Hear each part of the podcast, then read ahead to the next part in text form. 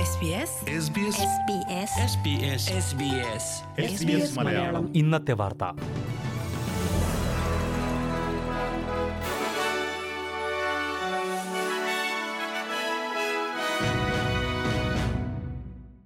നമസ്കാരം.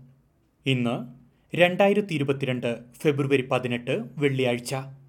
S B S Malayalam ഇന്നത്തെ വാർത്ത വായിക്കുന്നത് ജോജോ ജോസഫ്. ഓസ്ട്രേലിയയെ പ്രതിനിധാനം ചെയ്യുന്നതിനായി പുതിയ ദേശീയ ലോഗോ പുറത്തിറക്കി. മുന്നോട്ട് ചാടുന്ന കങ്കരുവിന്റെ രൂപത്തിലുള്ള മൂന്ന് ബൂമറാങ്ങുകളാണ് ലോഗോയിലുള്ളത്. വിവാദമായ ഗോൾഡൻ ബാറ്റിൽ ലോഗോയ്ക്ക് പകരമാണ് പുതിയ ലോഗോ. കൊറോണ വൈറസ് സെല്ലുമായുള്ള സാമ്യങ്ങളാണ് ഗോൾഡൻ ബാറ്റിൽ ലോഗോയെ വിവാദങ്ങളിൽ എത്തിച്ചത്. ടൂറിസത്തിനും നിക്ഷേപങ്ങൾക്കും ഓസ്ട്രേലിയൻ നിർമ്മിത ഉൽപ്പന്നങ്ങളിലും പുതിയ ലോഗോ ഉപയോഗിക്കും. ഓസ്ട്രേലിയയിൽ മാത്രം എന്നർത്ഥമുള്ള ഓൺലി ഇൻ ഓസ്ട്രേലിയ എന്നതാണ് പുതിയ ലോഗോയുടെ മുദ്രാവാക്യം. ഓസ്ട്രേലിയയിലേക്കുള്ള അന്താരാഷ്ട്ര സന്ദർശകരുടെ എണ്ണം പകർച്ചവ്യാധിക്ക് മുമ്പുള്ള തലത്തിലേക്കോ അതിനൊരടുത്ത എണ്ണത്തിലേക്കോ ഈ വർഷം തന്നെ എത്തിച്ചേരുമെന്ന് ഫെഡറൽ സർക്കാർ.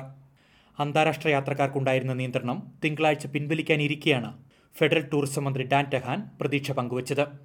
ഓസ്ട്രേലിയയെ മികച്ച അവധിക്കാല കേന്ദ്രമായി അവതരിപ്പിച്ചുകൊണ്ടുള്ള ക്യാമ്പയിനുകൾ സംഘടിപ്പിക്കും. വിദേശത്തുള്ളവരെ ഓസ്ട്രേലിയ സുരക്ഷിതമാണെന്ന് ബോധ്യപ്പെടുത്താനാണ് ലക്ഷ്യമിടുന്നതെന്നും മന്ത്രി പറഞ്ഞു.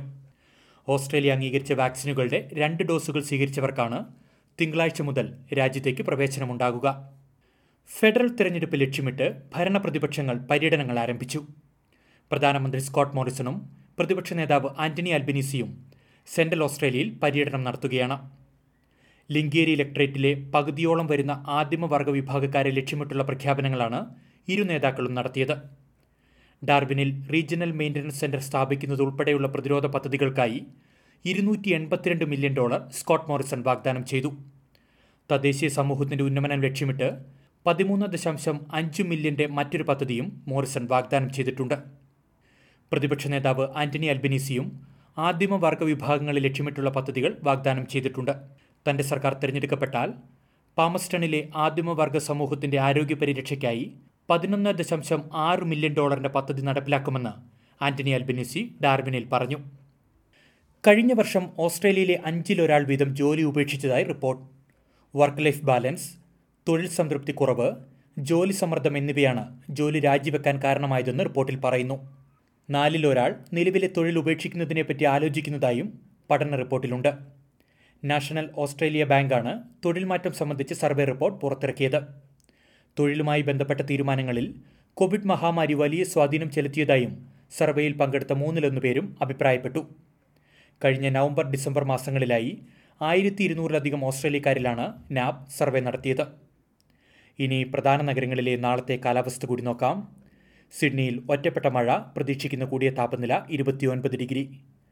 മെൽബൺ അന്തരീക്ഷം ഭാഗികമായി മേഘാവൃതം ഇരുപത്തിയൊന്ന് ഡിഗ്രി. ബ്രിസ്ബെയിനിലും അന്തരീക്ഷം ഭാഗികമായി മേഘാവൃതം മുപ്പത്തിരണ്ട് ഡിഗ്രി. പെർത്തിൽ ശക്തമായ ചൂട് തെളിഞ്ഞ കാലാവസ്ഥ പ്രതീക്ഷിക്കുന്ന കൂടിയ താപനില മുപ്പത്തിയൊൻപത് ഡിഗ്രി. അഡിലേഡിൽ അന്തരീക്ഷം ഭാഗികമായി മേഘാവൃതം ഇരുപത്തിയഞ്ച് ഡിഗ്രി. കാൻബറയിൽ അന്തരീക്ഷം ഭാഗികമായി മേഘാവൃതം മുപ്പത് ഡിഗ്രി. ഡാർബിനിൽ ഒറ്റപ്പെട്ട മഴ കാറ്റിനും സാധ്യതയുണ്ട്. പ്രതീക്ഷിക്കുന്ന കൂടിയ താപനില മുപ്പത്തിമൂന്ന് ഡിഗ്രി സെൽഷ്യസ്. ഇതോടെ എസ് ബി എസ് മലയാളം ഇന്നത്തെ വാർത്ത ഇവിടെ അവസാനിക്കുന്നു. ഇനി ഞായറാഴ്ച രാത്രി ഒൻപത് മണിക്ക് വാർത്തകളും വിശേഷങ്ങളുമായി തിരിച്ചെത്താം. വാർത്തകൾ വായിച്ചത് ജോജോ ജോസഫ്.